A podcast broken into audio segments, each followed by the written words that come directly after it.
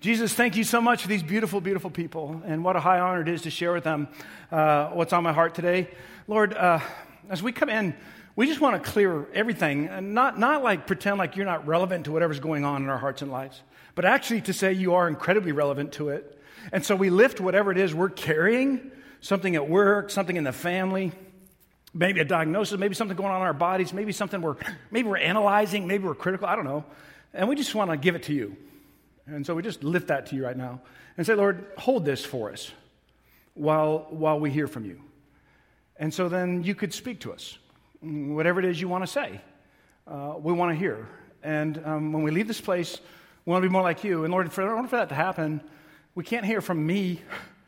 I'm just a person, but we need to hear from you. And so have your way. Speak to our hearts, I pray. In your name, amen. I'll tell you what's kind of tripping my trigger these days is these thoughts related to spiritual formation, and wondering how we're doing on that as a church. And it's all part of the whole missional leadership, missional living experience. And so I realized that when it comes to spiritual formation, there's probably 1,400 different definitions kind of that will gather under the banner of Alive today of what spiritual formation is. And so if you're new to church world, or maybe you kind of have your own definition, let me just give you mine. This isn't like the expert opinion. It's just me, okay? So it's just an idea. And so here's kind of where I am. Spiritual formation for me is being something spiritual is being formed in me, making me into something better. That's what I mean by spiritual formation. Now, there's more technical, and talk to some smart people about all that. But for me, this is what it means, that something spiritual is being formed in me, and it's making me into something better. And so that's what I want to go after. So we're having this discussion. So the reason we're having this discussion about spiritual formation has to do with these three questions that I've been bringing to you every Sunday. And the three questions, I think, generally would guide how we would normally find ourselves being formed spiritually. We would sit around and have discussions about what are some things Jesus says need to be done, or what are some things Jesus says needs to be done to change, or what are some things that I should do better. And so for us, spiritual formation is trying to answer these questions. And that's an idea. In fact, that's kind of what I was raised on. In fact, probably most of us in the room could write down some ideas for each one of these questions. Am I fair so far? Because, here's something I could do. Here's something I feel like maybe this could be done, or something like that. And then I realized the issue in modern church world, and respectfully, the issue at Alive, isn't that we don't know. The issue is we don't want. That's the issue, is what Dallas Willard says, we got this broken wanter.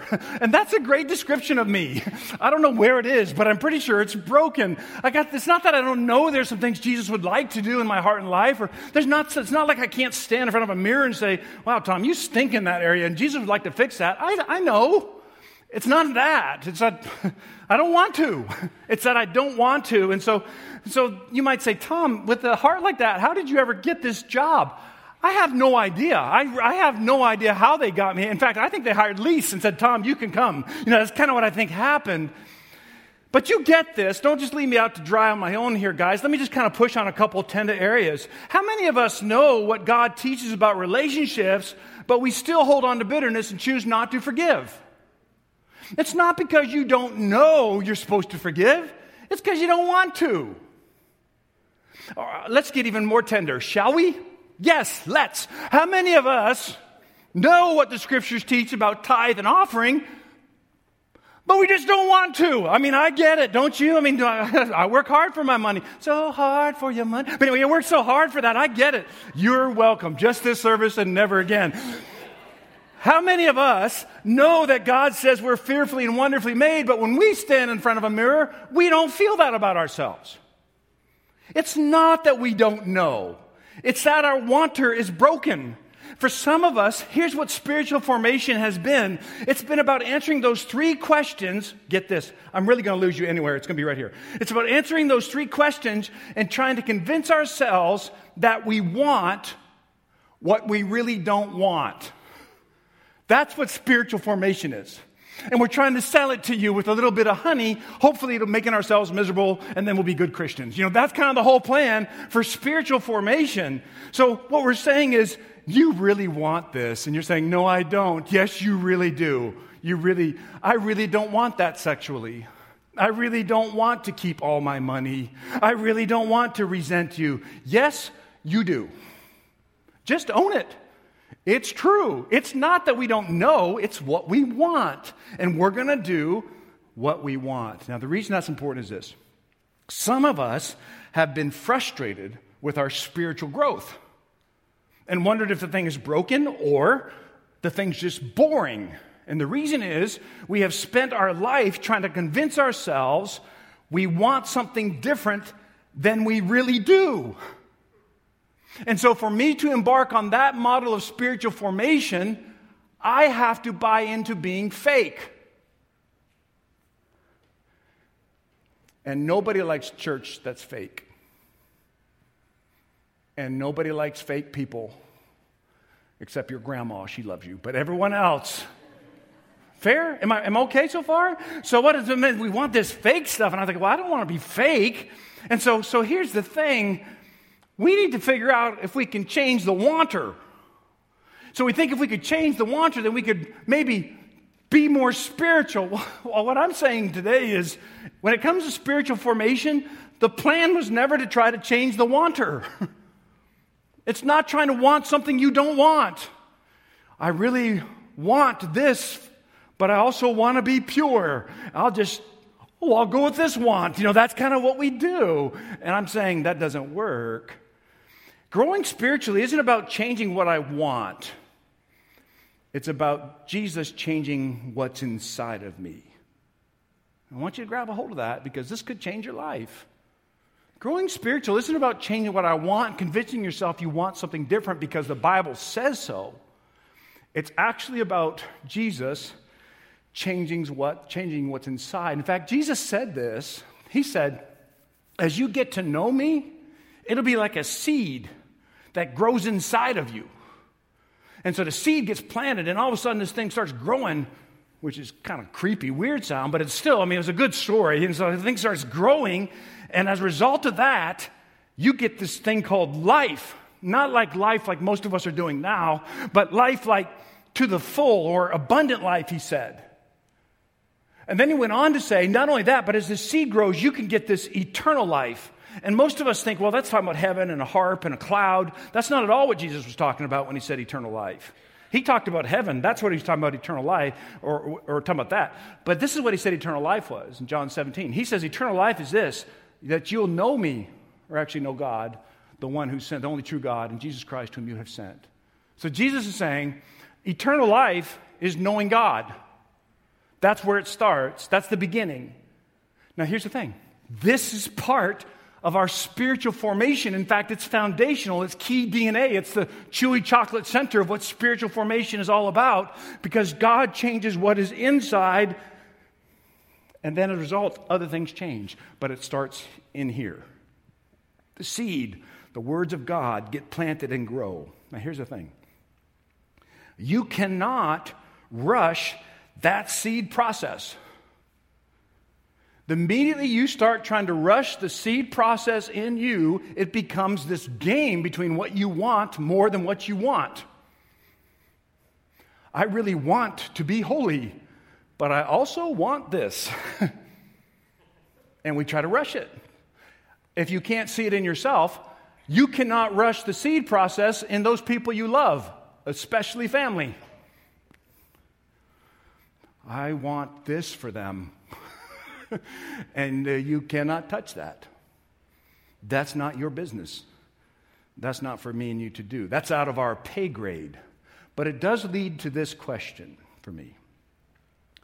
What would be the best possible environment for any seed to actually grow?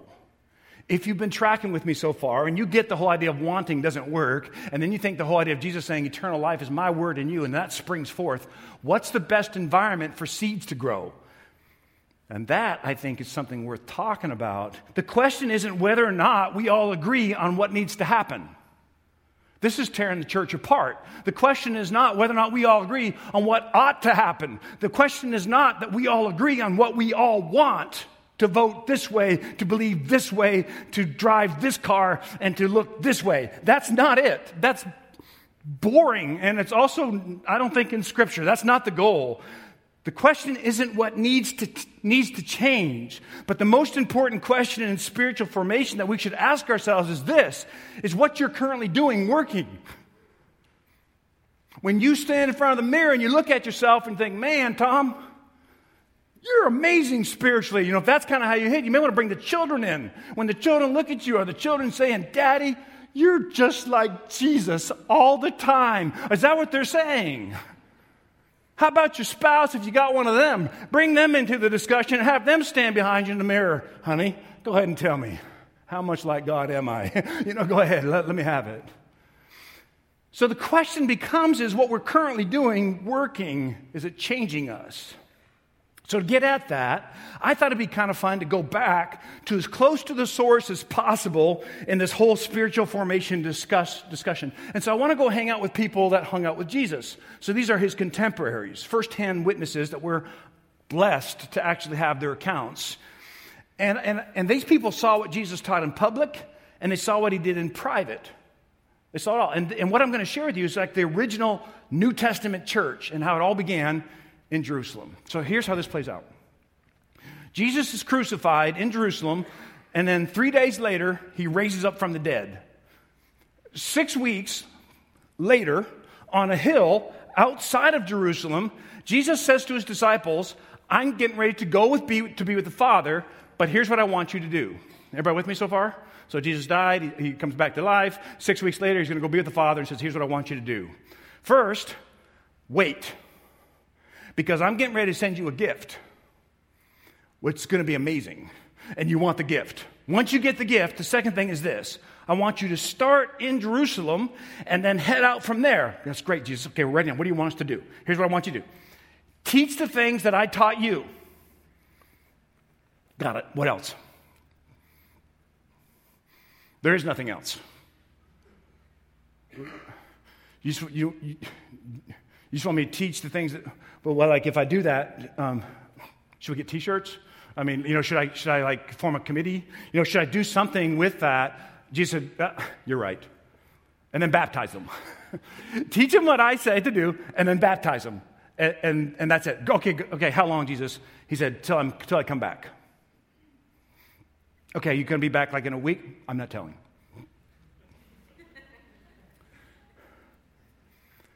And then, about 10 days after that moment, the gift came.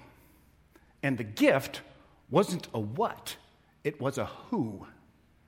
The gift was the Holy Spirit. And the Holy Spirit fell. Now, what does that mean? Get this. This is gonna blow your mind. What it means is, before Jesus was with them, now he's in them. And that changed everything. Get this. It wasn't just their deal. It's your deal. It's us. It's not like we just got to come to some place where Jesus is. It's actually wherever we are as believers, Jesus is in. The Holy Spirit is in us. And you talk about spiritual formation. This was like spiritual formation on steroids, because I'll give you one example. Peter is this lousy fisherman. And the reason I say lousy is because every time you hear about Peter in Scripture, it's like Peter is not catching any fish. Peter was not catching any fish. That's all he did. Peter just drowned worms. That's all he did with his entire life. And then Jesus comes to him one day and says, hey, why don't you come and help me be a fish of people? Just come follow me and you can do that. And Peter says, well, I stink at this, so yeah, I'll leave that. And he goes and follows Jesus. He does this for about 3 years. Then there comes a night, Jesus is arrested, and then he's arrested and he's kind of goes on trial. And during this whole time, eventually he's crucified. Peter denies Jesus 3 times. He's like, I don't even know that dude. I've never even been with that dude. And then, like the last time, apparently a girl confronted him, and he was trying to say, "I don't know Jesus," and to kind of show it, he used a swear word according to Scripture. He's like, "I don't even know him." Darn it! That's kind of was that moment, that he used to validate that he wasn't a believer, which I think is hilarious. But anyway, that's kind of what he did. So he's cowardly and afraid. He goes off running. He's unfaithful. He's unloyal. Then the gift comes, and the Holy Spirit falls. God is no longer alone. Now he's actually in. A little bit later, Peter, after the gift comes, Peter goes sauntering back into Jerusalem, the same place now. And that was a big deal. Because when Jesus was arrested and killed, the authorities made it clear that anybody who even mentions his name or keeps his teaching, you could face the same thing that Jesus faced. And Peter, the dude who denied, now walks into Jerusalem. He goes into the temple and he says this, "Hey, y'all remember the Messiah our ancestors would talk about coming that was going to deliver the people of Israel?" And they're like, "Yeah, I remember that. Y'all just killed him." And it's true. And the people listening said, they had an old dookie moment, if you know what I'm saying. It's like, oh no, we killed the Messiah. How big a screw up is that? And, that's a big deal. And Peter says, it's okay, it's okay. God doesn't hate you. He doesn't hate you. He said, because of what he actually did, we can be forgiven for everything, including killing the Messiah. And it says in Scripture that day, like 3,000 people were added. Some versions say 3,000 men. If that's true, then you had the women and children. It's like 10,000 people that day were baptized.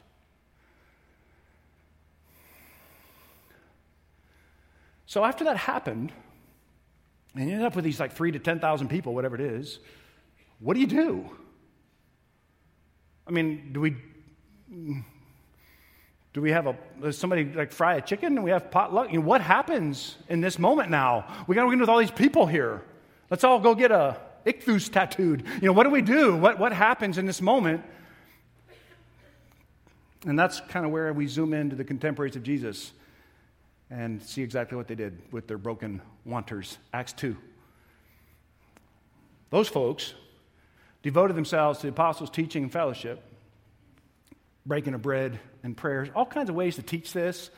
I kind of think, now, just my two cents, I sort of think that fellowship has something to do with these two components, and that's the way I'm going to teach it today. If you feel different, that's fine. I wouldn't argue with you. But apostles' teaching and fellowship, breaking of bread and prayer. Devote themselves to the apostles' teaching. Well, that's kind of what we do in here. We hear what the Scriptures say, and we hear what the writers of Scripture, what they wrote, and what they entailed. I would summarize it this way. This is kind of what the strategy is. This is who Jesus was. This is what he said. This is what he did. And this is what he promised. And we devote ourselves to that. That sounds so complicated. No, it's pretty simple. So this is who Jesus was. This is what he said. This is what he did. And this is what he promised. And the first church, this is exactly what they did. Because they had all these new believers that were in a room with the original folks who actually got to walk and talk and eat with Jesus. And so they'd get in a room and say, tell us more about Jesus that we were just baptized into. And they say, well, there was this one time that we were in this boat. And we were all in this boat, and this storm came up, and we were scared to death because it was a big storm. And, you lost your brother. And yeah, I remember, I lost a brother. Where was Jesus? Oh, he was sleeping. He was snoring. That Jesus could snore. That kind of conversation would go back and forth. And so he was sleeping. And they said, well, what did you all do? We feared for our lives. Well, we tried to get out of it ourselves, but we couldn't get out of it ourselves. So finally, we were in a point of desperation. We went and woke Jesus up, said, oh, Jesus, the storm is coming. And Jesus woke up and he rubbed the thing in his eyes and he walked to the bow of the boat and he stood up and he said, peace be still. And the storm went from to. And the people heard it. They're like, that actually happened? Yeah, we were all there. We saw it. That blows my mind. Yeah, it blew our minds too. This is who Jesus was. This is what he said. This is what he did. And this is what he promised. And someone else said, hey, you remember that time we were all eating? And we're at Sister Esther's house because she makes the best chicken. And we were there.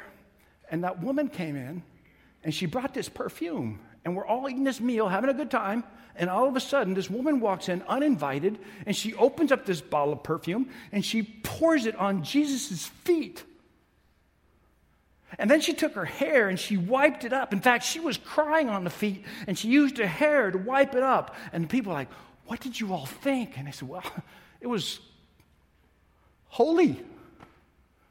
It was like she knew something that the rest of us didn't. And so we watched it.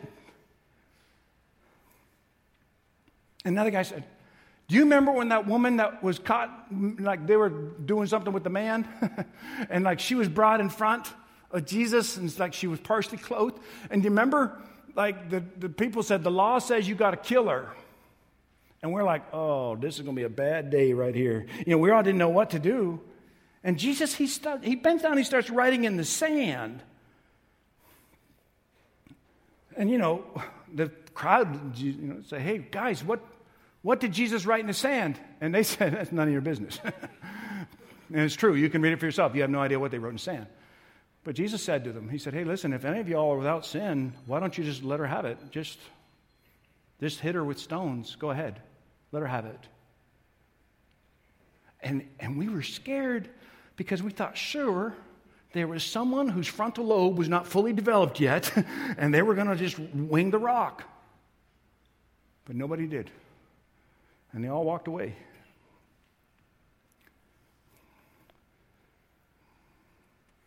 And the people started telling those stories.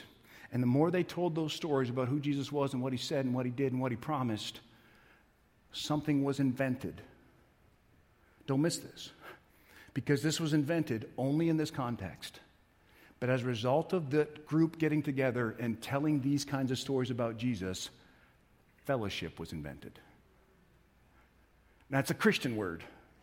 It means this, though. It means partnership and participation. Don't miss this. Don't miss this. It wasn't come, observe the show, and go away until next weekend's game. That's not fellowship. That's not it.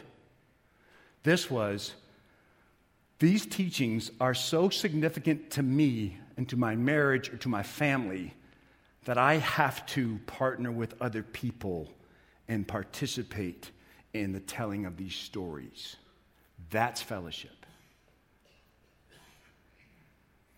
This is a community that committed to each other at the highest level and to the values that tied their hearts together. And it's an honor to be a part of it. Participating in what?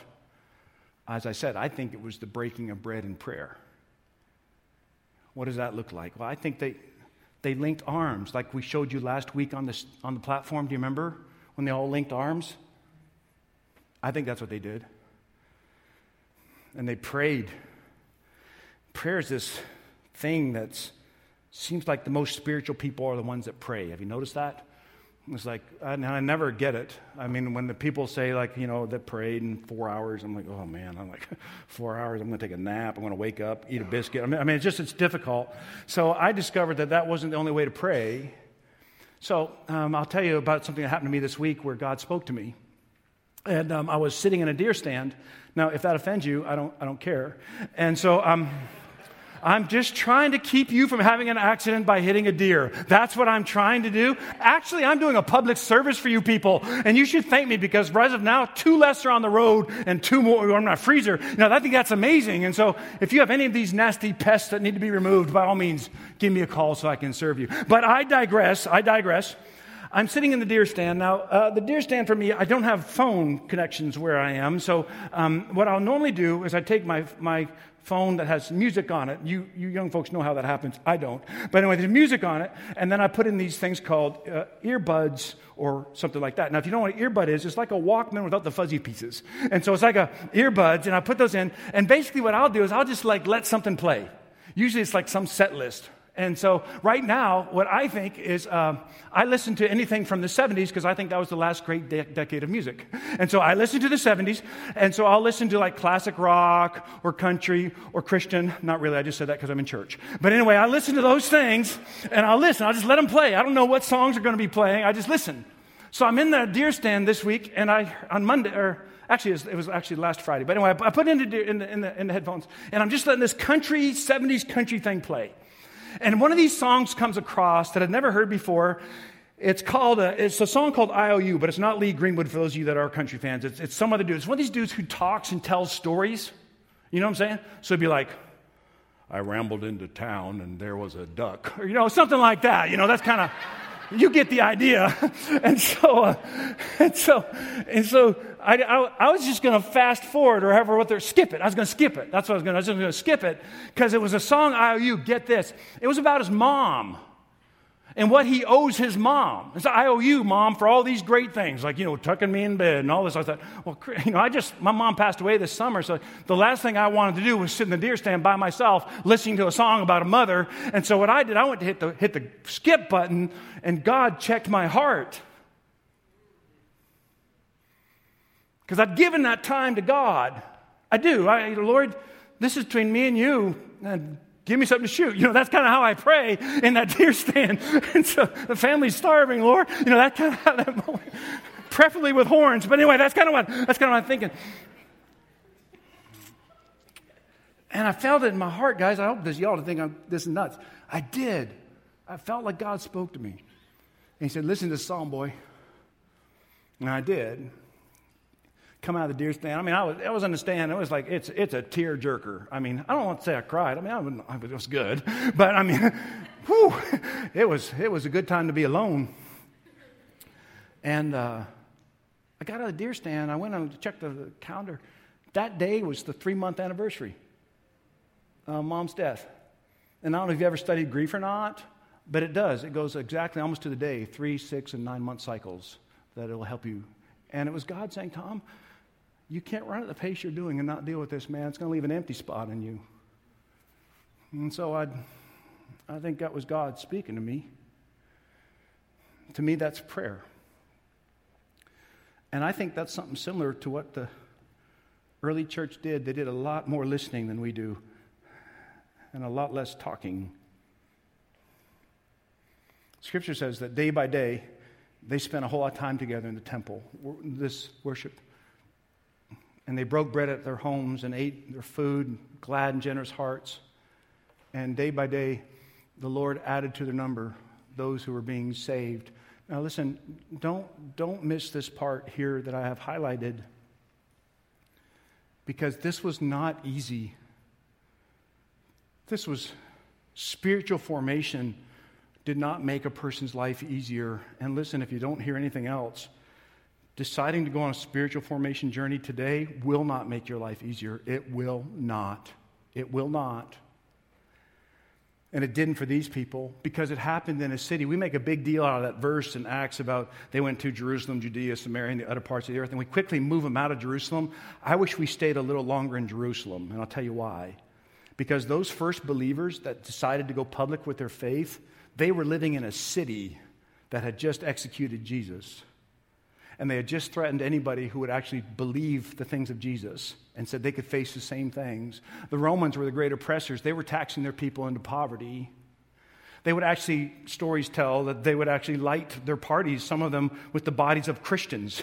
In fact, you could actually go down the Roman way and you could see bodies on crosses of Christians. That's where these people said yes to faith and spiritual formation. In Jerusalem. How could they do that? It was the gift. It was the promised one. The Holy Spirit came, and he wasn't just with them, he's actually in them. So fast forward to 2018 in October at Alive. I think in our culture, you see if you can agree with me or not, Christians are looking for a church. And they tend to fall in two camps. One camp is people are looking for a more palatable, politically correct, culturally acceptable God. It's big right now. It didn't used to be that way, but now it is. People say, I want to go to that place and see if they teach a God that I can tolerate. And then there's this other group of people, and I guess I'll show you my cards up front. I hope Alive is this second group of people. And this second group of people, we are hungry for something so much deeper. We're not looking to create a God in our image. We just want God. And we're hungry just trying to figure out what this whole thing is all about, from the Bible to churches to what is it all about, trying to understand who does the kind of things that Christian people have done throughout history. It's like when you read about this and you say, oh, that person was a believer. You read about a Mother Teresa, or you read about a Billy Graham, or you read about any of these people, and you think, oh, my gracious, what was different about those people? And you think, I don't know what it is, but I'm intrigued by it. And I hope Alive is that kind of church. I don't know what this all is, but I think it's important and I got to be a part of it. I'll give you some examples. Lisa and I have this honor of hosting the 9th and 10th grade high school boys at our home every Sunday night. They come into our home, eat all our food, and they make our basement smell like stink.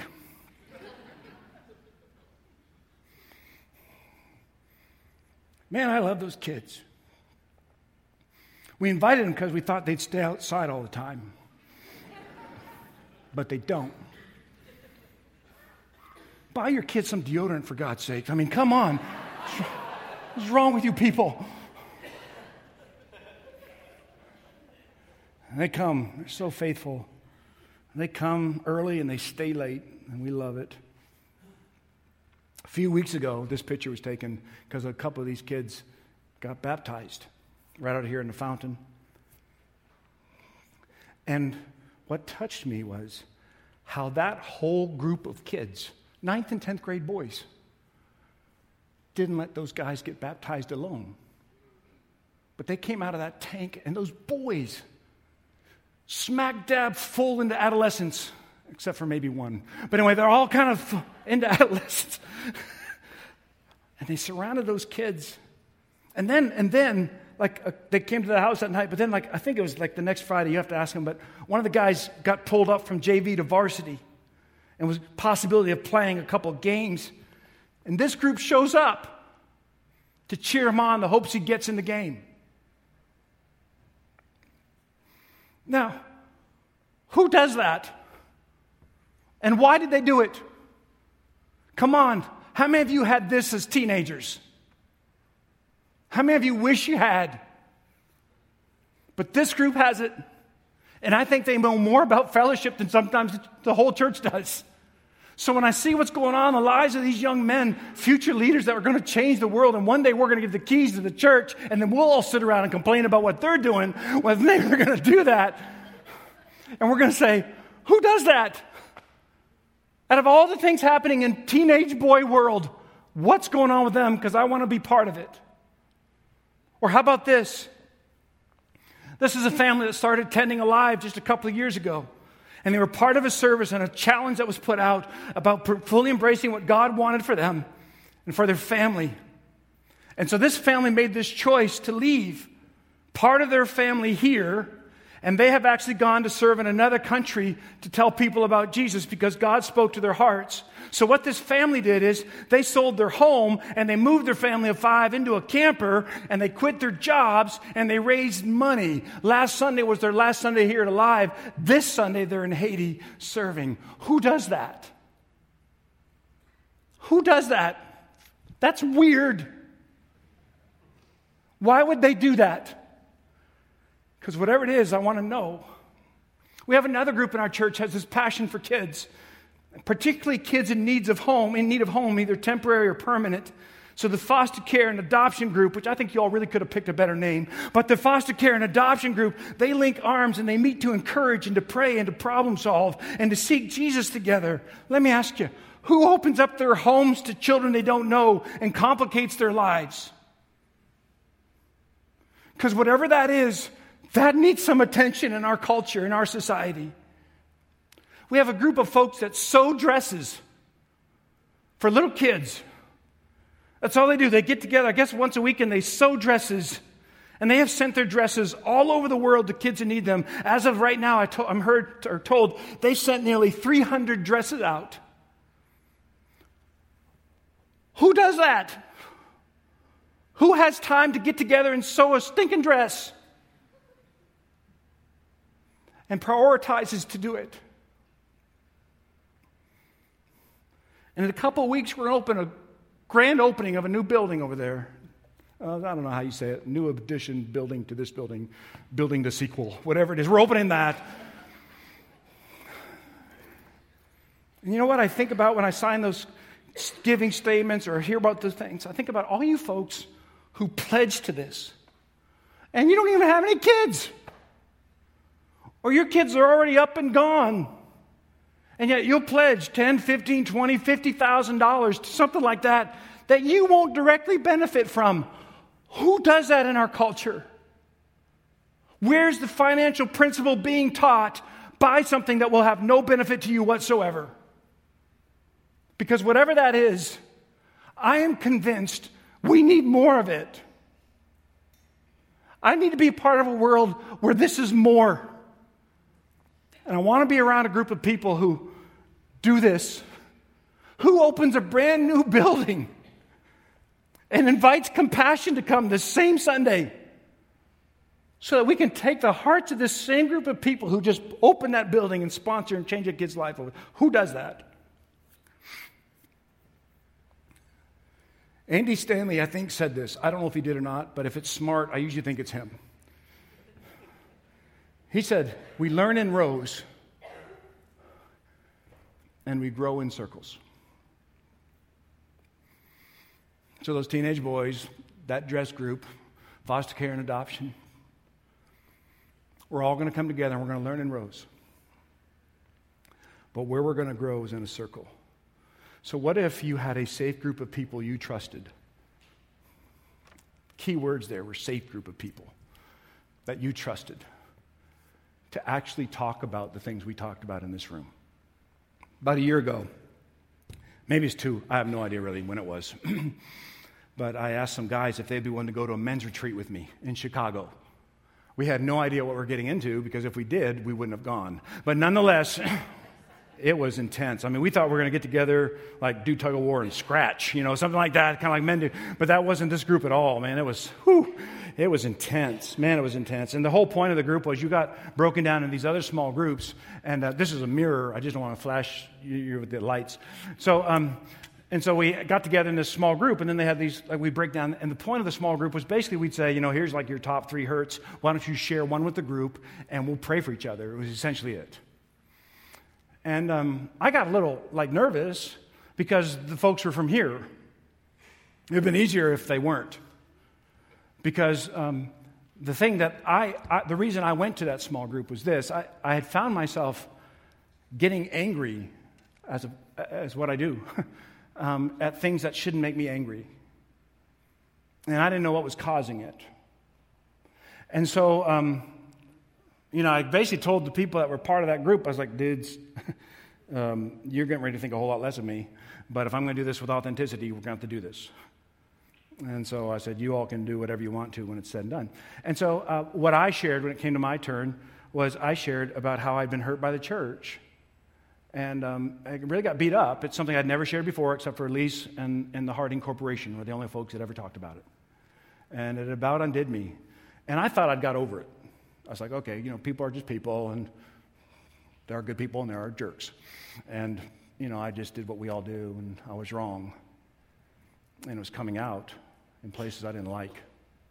So I shared that with this group in this safe place. Remember, we learn in rows, we grow in circles. When I finished, the facilitator gave me a full-length mirror like this. And what the assignment was, said, Tom, I want you to tell yourself some of the things you heard in this small group. What did you say to yourself? That's none of your business, and it's really kind of awkward. So anyway, that's kind of what happened. And so I just felt like an idiot, but I was hello. And, this is kind of the moment. I had this moment, and I did that. And that was okay. I was like, okay, this is great, wonderful. But then he did something I didn't expect, because we had a couple of folks in my group from Alive. And so he had me hold the mirror up, and then he said, okay, Tom, he said, I want you to turn the mirror sideways. And so I did, like this. And he had moved my brothers from Alive in behind me. And he said, Tom, these people love you. They don't hate you. And they're with you. And you may hurt again, but you'll never hurt alone. You see, I think... everybody wants that kind of group. Don't get me wrong. It is not easy to come by. I get it. It's actually really hard, because it's hard to find a safe group. And the truth be told, many of us have been hurt in church groups. We have. And that's because sometimes we Christians are idiots. But I don't think we ought to throw the whole thing out. Because just as the potential for harm is great, so is the potential for healing And so is the potential for help. What if, say, 50% of this room bought into the idea that we learn in rows and grow in circles? Would that make any difference in your home, in your marriage, your kids, your dorm room? Would it make any difference if we did that? So here's what I would say we do. We get together and we open the Bible and we read stories about Jesus. And then we try to do it. Don't we have to have a theological plan? No, we don't. You open the Bible, you read stories about Jesus, and then you try to go do it. So, Tom, I'm not very good at leading my marriage. Ready? Here you go. Open the Bible, read a story about Jesus, and then try to do it. This is who Jesus was. This is what he said. This is what he did. And this is what he promised. And that's all you do. Tom, I'm not really good at leading my family spiritually. I've had a whole lot of mistakes. Welcome to the world. Open your Bible. Read a story about Jesus. Who is Jesus? What did he say? What did he do? What did he promise? Do you think that'd change your life? Do you think it'd change your family? You better believe it would. That's spiritual formation for me. Yeah. Jesus, thank you for your goodness to us. Thank you for your love. Thank you for these great folks. I pray, Lord, that you would use these words now to build your kingdom. May it forcefully advance under the power of your Holy Spirit living within us. I pray, Father, that you would use it to encourage authenticity, encourage an openness to you being planted inside of us in a way that's never happened before. Husbands and wives, sons and daughters, co-workers deciding this matters enough to do it. And Lord, we don't try to change what we want. We try to change who's pulling the strings. We try to give you freedom to speak into our hearts and lives, to live inside, and as a result, change what happens outside.